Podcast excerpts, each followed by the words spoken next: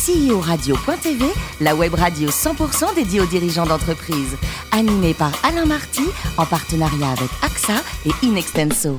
Bonjour à toutes et à tous, bienvenue à bord de CEO Radio.tv. Vous êtes plus de 48 000 dirigeants d'entreprise à nous écouter chaque semaine un podcast. Réagissez sur les réseaux sociaux, sur notre compte Twitter, CEO Radio-du-bas TV. À mes côtés pour co-animer cette émission, Yann Jaffrezou, directeur de la gestion privée directe d'AXA France, et Marc Sabaté, directeur associé et directeur général d'Inexenso Finance et Transmission. Bonjour à tous les deux. Bonjour Alain. Aujourd'hui, nous recevons Olivier Novasque, fondateur et CEO de SideTrade. Bonjour Olivier. Bonjour. Alors, vous étiez à Montpellier, d'où un accent sympa, en 1968, diplômé de Toulouse Business School, et puis vous avez commencé chez Bouygues. Vous faisiez quoi à l'époque chez Bouygues? Oh, j'étais dans une euh, filiale euh, de Bouygues euh, qui s'appelait les Grands Moulins de Paris, voyez-vous. Euh, très très loin de mon métier actuel, dans, dans l'agroalimentaire, qui vivait une révolution incroyable dans le métier de, de l'agro. Ça existe, hein. il n'y a pas que dans la Oui, tech. c'est ça. Il n'y a pas que dans la tech qu'il y a des révolutions. Et voilà, je- j'ai démarré. C'était une première bonne expérience. euh. Et ensuite, en 1995, vous passez dans le financement. Ah oui, alors là, je, je change complètement Grand de braquet. hein. C'est quand même le grand écart où je rejoins euh, Facto France LR euh, à l'époque, qui, qui appartenait pas encore, mais qui après appartenait à GE, à General Electric, où euh, j'ai connu les, les années dorées de la facturage. Ah oui, du, Euh, 17%. du financement euh, Euh, du poste client pour pour les PME euh, et c'était des, des années extraordinaires où euh, au- au-delà d'avoir vécu les heures glorieuses j'ai aussi appris le métier Ouais. de la gestion du poste client et du financement de cet actif que représentent euh, les créances clients. En 2000, vous allez créer votre boîte. Vous avez toujours voulu créer une boîte ou c'était le hasard de la vie? Oui, je, je- je pense que j'ai toujours euh, voulu créer une boîte. Quand j'étais à Subdeco Toulouse, j'avais déjà créé une boîte euh, dans les cadeaux d'entreprise, Euh, mais j'avais toujours en tête de créer une entreprise et j'étais même frustré de pas encore avoir l'idée. Vous avez quel âge en 2000 hein? Vous n'êtes pas vieux, hein? En 2000, j'avais 29 ans. Ouais. Alors donc cette boîte, vous la créez juste au moment ou juste deux mois avant l'explosion de la bulle? Oui, oui, ben. Chaud quand même, hein? Oui, oui, oui. Ben, surtout que j'avais travaillé sur un projet de création d'un fonds d'investissement euh, de start-up euh, juste avant, puisqu'on était en pleine bulle Internet. Pour ceux qui euh, s'en rappellent et qui ont des cheveux gris comme moi, on a vécu quand même des moments absolument incroyables d'hérésie. C'était les chemins de fer au début du siècle. On a vécu cette bulle Internet où il y avait des soirées où on mettait des, pastilles vertes ou bleues selon que vous étiez investisseur ou start-upper. Enfin, tout le monde se mélangeait. un imprimeur voulait se faire payer en BSA ou en stock option. Enfin, c'était. On, a vécu ce- ces, moments absolument incroyables de la bulle Internet. Et, euh, je décide à ce moment-là de, quitter le giron de, de GE pour euh, pour me lancer enfin dans l'entreprise, dans, l'aventure entrepreneuriale en créant SideTrade. Euh, sur une idée absolument incroyable à l'époque qui consistait à, à, à sécuriser et à financer les échanges sur les places de marché sur Internet B2B.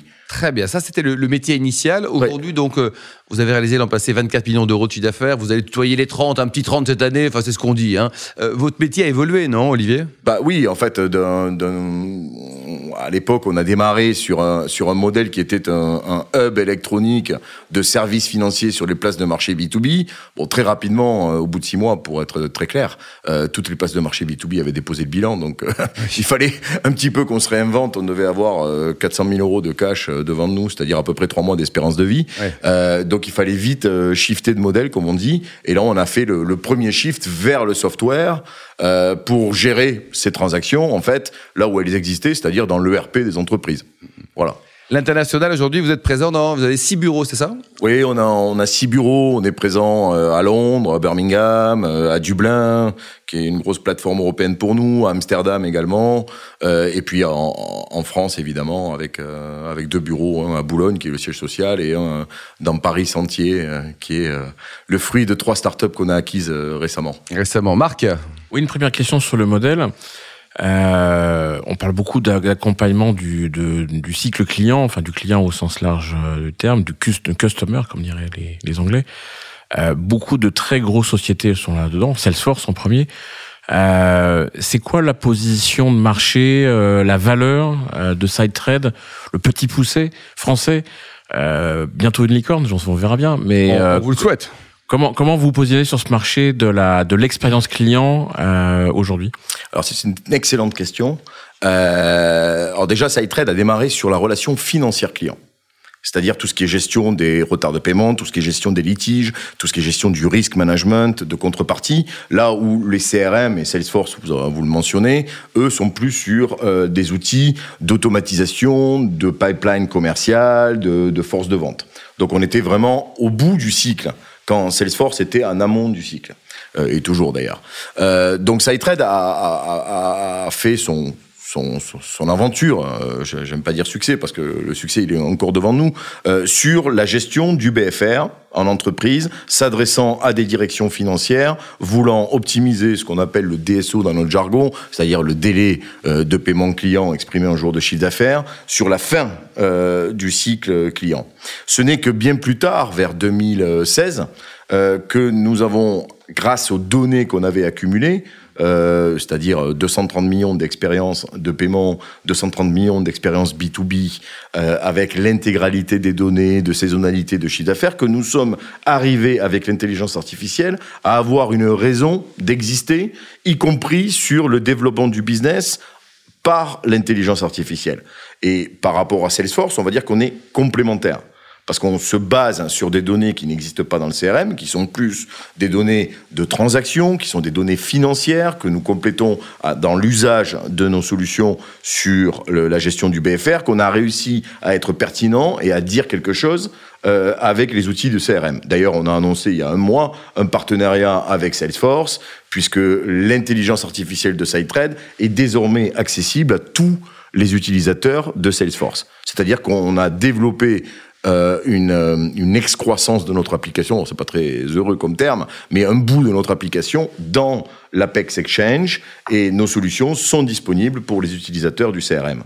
Donc elles sont pas concurrentes, elles sont plutôt complémentaires. Yann qui sont vos clients aujourd'hui et comment est-ce qu'ils adaptent leur stratégie de développement en intégrant euh, l'intelligence artificielle? Alors j'ai envie de vous dire, c'est plus à nous à nous adapter à leur stratégie euh, que l'inverse. Euh, et euh, bien souvent, euh, certains éditeurs de logiciels et des gros, pour pas les nommer, plutôt germaniques, ont fait en sorte que les organisations et les process s'adaptent à leur logiciel. Nous, c'est exactement la logique inverse. Euh, nous sommes là pour construire des logiciels qui s'adaptent à vos processus complexes et à votre organisation qui est certainement complexe et différente de celle de monsieur. Euh, donc ça, c'est le premier point. Le, le deuxième point, c'est que par rapport à, à, ce que vous mentionnez sur... Euh... L'adaptation, en fait, des entreprises qui, qui oui. intègrent finalement le, les apports de l'intelligence artificielle dans leur plan de développement. Oui, mais je... l'intelligence artificielle, elle se nourrit de données. Et en premier lieu, vos données. Donc c'est plutôt nos algorithmes de machine learning qui vont essayer de, reco de reconnaître des processus, des patterns et d'exploiter vos données les... pour justement vous apporter une amélioration de vos processus et une amélioration de, de votre performance. C'est plutôt en fait nous et l'IA qui va s'adapter à ça. Après, euh, l'IA, elle va pas réinventer votre métier. Je pense qu'il faut euh, sortir du mythe dans lequel euh, on est un peu trop, euh, je dirais, sensible euh, et où les médias nous annoncent la fin des emplois, la destruction, le remplacement des humains par les robots, etc je pense que jamais une intelligence artificielle remplacera l'acte commercial, jamais on remplacera un agent immobilier sur le terrain qui négociera, euh, jamais on, on remplacera un animateur aussi brillant que Alain. je pense que l'intelligence artificielle. Bonjour contre... Olivier. Bonjour. non, Marc. Au Japon, il y a un animateur, il y a un animateur qui est uniquement par l'IA et qui a présenté le premier journal télévisé par l'IA. il devait être très bon, non Mais, Non, c'était nul. Euh, évidemment, il n'y a pas d'émotion, mais euh, ce, ce, que je pense, c'est que l'intelligence artificielle, il faut un peu la désacraliser ou la démystifier et, et plutôt penser que ça augmente les capacités de vos équipes. C'est plus ça. C'est-à-dire que l'IA va pas changer votre métier, mais l'IA va vous permettre de mieux faire votre métier et d'augmenter les capacités de vos collaborateurs à mieux faire leur métier au quotidien. Donc c'est pour ça que je préfère le terme d'intelligence augmentée plutôt que d'intelligence artificielle. Marc? Oui, une question sur le, le, le développement. Euh, vous avez annoncé un chiffre d'affaires pour les 9 premiers mois de 19 millions d'euros en croissance de 4%, ce qui est plutôt bien. Pas à périmètre euh, comparable. Pas à périmètre constant. Mais justement, euh, la question que j'avais était, euh, j'ai noté pas mal d'acquisitions entre 2000, 2016 et 2017. Euh, Bright Target, Ecosystem, ces radars, plutôt des petites sociétés, peut-être des, des, des startups. un, c'était quoi la, la, la, logique de ces acquisitions pour SideTrade Et deux, est-ce qu'il y a une politique de développement à travers les acquisitions pour SideTrade aujourd'hui? Alors, euh, il y a deux questions dans votre question. La première sur le chiffre d'affaires, à périmètre comparable, on est sur 16% de croissance, euh, puisqu'on a arrêté une activité B2C euh, et on a communiqué en pro forma nos chiffres. On est plutôt entre 16 et 18% de croissance sur cette année. donc ça, c'est le, le, pour le, le, le, premier point. Et la, deuxième, la deuxième question sur les acquisitions, c'était des briques technologiques qu'on a achetées. Euh, les startups faisaient très très peu de, de, chiffre d'affaires. Ce qui nous a vraiment séduit à cette époque-là, c'était fin 2016. Donc on ne parlait pas d'intelligence artificielle comme on en parle aujourd'hui, euh, parce que les choses vont très très vite. Hein. Euh, donc il y, a, trois ans, je pense qu'aujourd'hui, on ne pourrait pas acheter ces startups que nous avons achetées dans le domaine de l'IA. Et la volonté, comme je vous le disais, c'était, nous étions sur la fin du cycle, sur la relation financière client, et notre volonté, c'était de, de remonter le cycle vers la gestion de la rétention client ou la gestion de, des ventes additionnelles, ce qu'on appelle l'upsell cross-sell, sur les clients. Et notre volonté, c'était de leverager toutes les données, c'est-à-dire les 230 millions d'expériences B2B que nous avions, pour remonter le cycle et être capable de prédire, non pas uniquement quand c'est qu'une entreprise va vous payer, mais d'être capable de prédire quand c'est qu'un client va vous quitter ou quand c'est qu'avec quel client vous pouvez faire plus de business que ce que vous n'en faites aujourd'hui. Et ces trois startups étaient identifiées par Gartner comme étant des startups les plus dynamiques et les plus prometteuses en Europe. Et donc on a fait l'acquisition de ces trois sociétés en l'espace de sept mois. Euh, la première, Bright Target, vous l'avez mentionné, à Birmingham.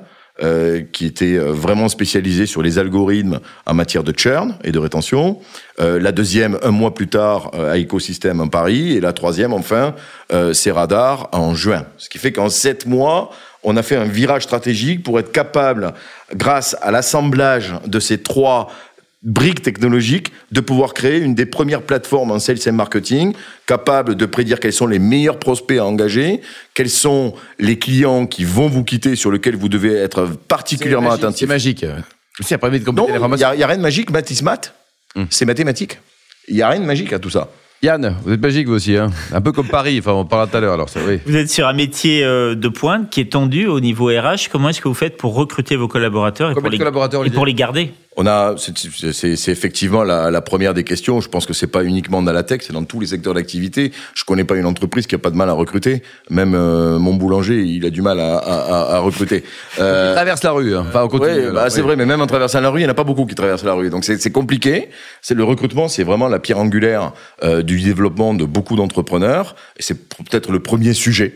Euh, qui est un frein à, à la croissance. Euh, donc ça, c'est un, un, un, premier point. Dans la tech, euh, cette raréfaction s'est exacerbée. C'est encore plus exacerbé. Donc, euh, on a des initiatives. On vient de lancer la Code Academy à Birmingham en partenariat euh, pour créer une école de formation euh, pour les jeunes qui sortent de l'école et créer une académie. Et on va recruter 12 développeurs grâce à cette filière-là. Donc, il faut être inventif, mmh. surtout qu'en face de nous, on a des GAFA euh, où c'est Walt Disney. bien sûr. Euh, c'est le Club Med, c'est Walt Disney, c'est fantastique, euh, c'est des toboggans, c'est. Euh, Olivier, vous avez mis un petit peu de sous également. Dans, vous êtes vous êtes, vous êtes de bantoring aussi, hein, avec vous êtes très proche d'une pépite française là. Racontez-nous, c'est une jolie histoire. Oui, j'ai la j'ai la chance de, de, faire une rencontre absolument incroyable avec Jonathan Cherky de Content Square, qui est peut-être une des plus belles success stories du software pour les, les, les, dix prochaines années où euh, on fait du dans un club qui s'appelle Seed for Soft, on fait du financement d'amorçage parce que l'amorçage était le parent pauvre du, du, financement. Il y avait beaucoup de venture capitalistes qui faisaient des, des séries A, voire des séries B. Donc on a deux problèmes en France. C'était l'early stage, c'est-à-dire le seed money comme on dit. Donc aujourd'hui ce problème-là est assez est réglé.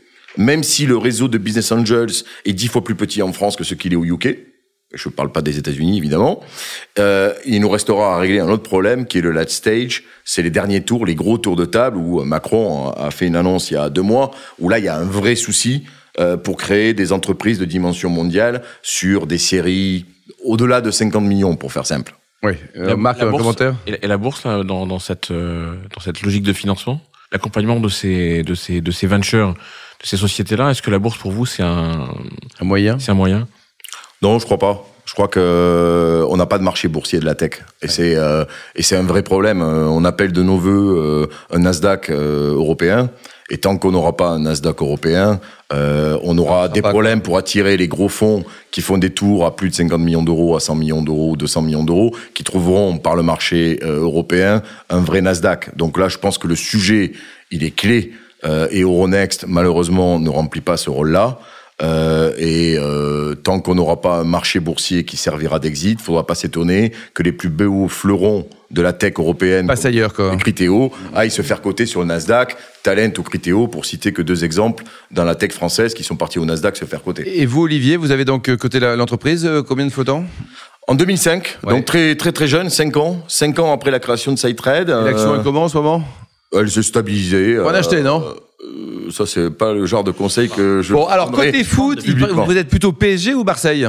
Je, je, suis Marseille. Il fallait euh, euh, une diversité dans dans toutes les émissions. Dans toutes eh les émissions, là vous l'avez, mais on joue pas le même championnat que le PSG. Eh oui. Alors pour terminer, vous adorez cuisiner. Comment vous préparez les moules farcies à la sétoise C'est fondamental dans l'interview cette question. Ça hein. c'est une recette de, de famille. Euh, alors vu de Paris et de beaucoup de régions en France, alors, vous prenez sétoise, vous prenez une Non non, on pense que les moules farcies ce sont des moules avec une persillade, avec un beurre d'escargot. Pas du tout. Les moules farcies à la sétoise, ce sont des grandes moules, des, des grosses moules espagnoles qui sont très très larges, que vous farcissez avec euh, de la chair veau saucisse dans une sauce tomate et avec euh, une pointe d'aioli au final, et c'est délicieux. Avec quoi on boit ça C'est extraordinaire. Un petit, le petit verre de vin qui l'accompagne, c'est soit il est blanc, il est, oh, vous, il est rosé Un petit pic-poule, euh, si on reste, on reste dans, le sud, peu, dans le sud, euh, c'est pas loin de 7. Quoi. Merci beaucoup Olivier, merci également à vous Yann et Marc. Fin de ce numéro de CEO Radio.tv. Retrouvez tous nos podcasts sur notre site et sur notre actualité, sur nos comptes Twitter et LinkedIn. On se retrouve mardi prochain à 14h précise pour une nouvelle émission. CEO Radio.tv vous a été présenté par Alain Marty.